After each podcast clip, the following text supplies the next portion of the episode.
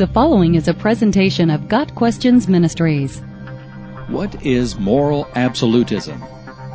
Moral absolutism is the philosophy that mankind is subject to absolute standards of conduct that do not change with circumstances, the intent of the acting agent, or the result of the act. These standards are universal to all humanity, despite culture or era, and they maintain their relevance whether or not an individual or culture values them. It is never appropriate to break a law which is based on one of these absolutes. Moral absolutism does not dictate which acts are moral or immoral, however, merely that absolute morality does exist. Moral absolutism is the main category of deontological ethics. Deontology bases and acts morality on its adherence to rules. While all categories of deontological ethics hold that absolute morality does exist, not all of them believe that morality lies in the act alone, as moral absolutism teaches. Kantian, or duty ethics, is the other significant form of deontology, and says that an act is moral if it is done deliberately and with the right motives. Contemporary deontology says that doing harm is only allowable if it is for a greater good, and the non-aggression principle bases morality on force, a person may only use force or cause harm when defending against an aggressor. The absolutes in moral absolutism come by their authority in several different ways. Natural law theory says that human nature inexorably reveals some things as absolutely right or wrong. For instance, torturing innocents is absolutely wrong, and any reasonable contemplation of human nature would agree.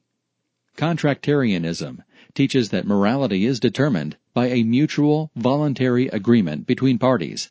The contract can be a legal document outlining the responsibilities of the parties involved, or the assumed civil duties a citizen takes on in exchange for the benefits of living in a society.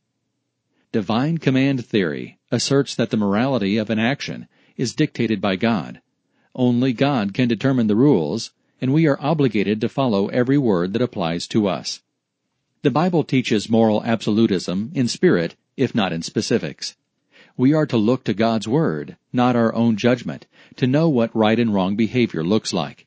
But because God's creation reflects His character, it's inevitable that men seeking wisdom would occasionally stumble upon His truths. God has placed in our hearts a standard of right and wrong that, if followed, would result in our being blessed. But our fallen nature and bent to sin cloud our conscience. Therefore, the Bible admonishes us to ask God for wisdom. Psalm 119 verse 59 says, I considered my ways and turned my feet to your testimonies.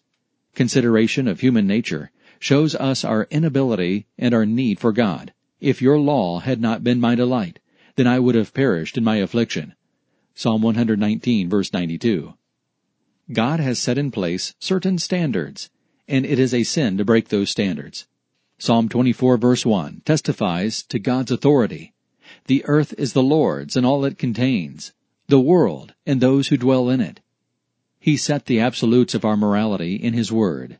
You shall therefore obey the Lord your God, and do His commandments and His statutes, which I command you today. Deuteronomy 27 verse 10. The divine command theory of moral absolutism comes the closest to what the Bible teaches. Discussing the philosophy of ethics from a secular humanistic viewpoint is an interesting intellectual exercise, but the simple fact is that fallen man cannot discover truth and goodness without God. Like Abraham, there is only one way that we can be moral.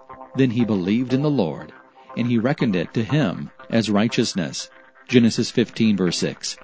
Got Questions Ministry seeks to glorify the Lord Jesus Christ by providing biblical answers to today's questions. Online at GotQuestions.org.